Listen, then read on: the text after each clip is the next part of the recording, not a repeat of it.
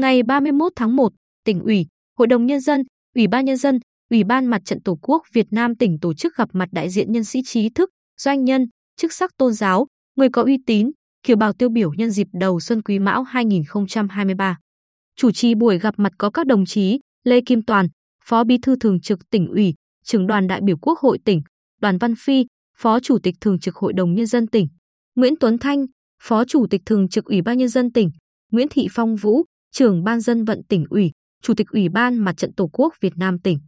Năm 2022, mặc dù phải đối mặt với nhiều khó khăn, thách thức do tác động tiêu cực của đại dịch COVID-19, biến đổi khí hậu và những diễn biến nhanh chóng, phức tạp của tình hình thế giới, song kết quả phát triển kinh tế xã hội của Bình Định rất phấn khởi.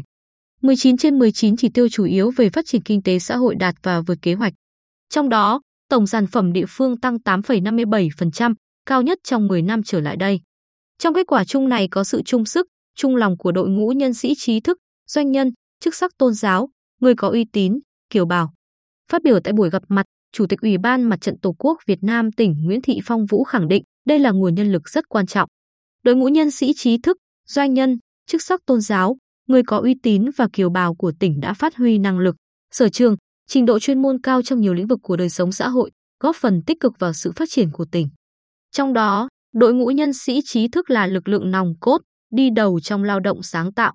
Nhiều đề tài khoa học ứng dụng hiệu quả, tiêu biểu là nghiên cứu hiệu quả tạo nhịp tim vĩnh viễn tại vị trí vách giữa thất phải tại Bệnh viện Đa khoa tỉnh Bình Định, nghiên cứu chiến lược truyền thông phát triển thương hiệu du lịch Bình Định đến năm 2025.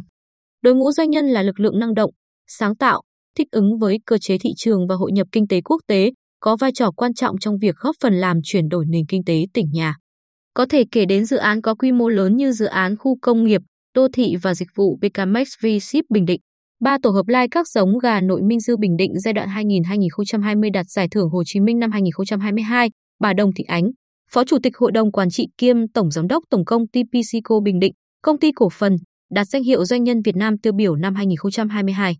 Đồng bào các tôn giáo luôn phát huy truyền thống yêu nước, gắn bó, đồng hành cùng dân tộc. Trong năm 2022, các cơ sở tôn giáo đã vận động trên 22 tỷ đồng tổ chức các hoạt động từ thiện, xây dựng và nhân rộng nhiều mô hình về bảo vệ môi trường và ứng phó với biến đổi khí hậu. Đồng bào các dân tộc thiểu số có tinh thần đoàn kết, giàu truyền thống cách mạng, tích cực thực hiện đường lối, chủ trương, tham gia phát triển kinh tế, vươn lên thoát nghèo, giữ gìn bản sắc văn hóa.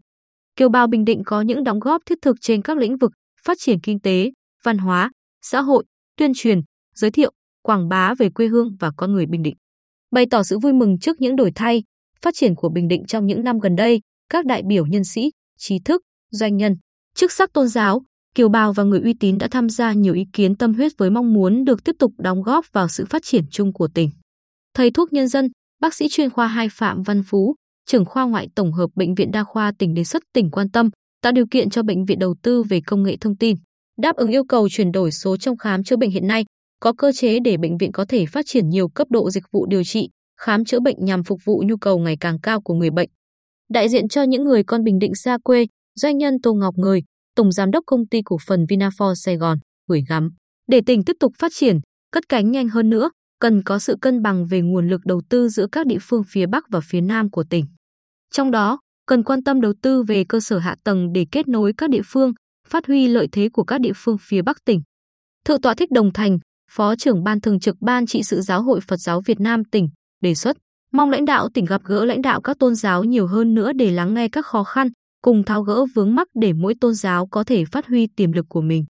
Ngoài ra, nhiều cơ sở tôn giáo đã có lịch sử phát triển hơn 300 năm tại tỉnh nhưng chưa được công nhận là di tích lịch sử, mong các cấp, các ngành của tỉnh nghiên cứu, giúp đỡ để có thể công nhận và phát huy sự đóng góp của các cơ sở tôn giáo trong sự phát triển chung. Ông Đinh Biên, người uy tín tiêu biểu huyện Vĩnh Thạnh, khẳng định tại từng làng, thôn đồng bào dân tộc thiểu số, những người uy tín sẽ tiếp tục đồng hành cùng Đảng, chính quyền, mặt trận tuyên truyền, vận động bà con nhân dân thực hiện tốt hơn nữa các chủ trương, chính sách, phong trào thi đua yêu nước.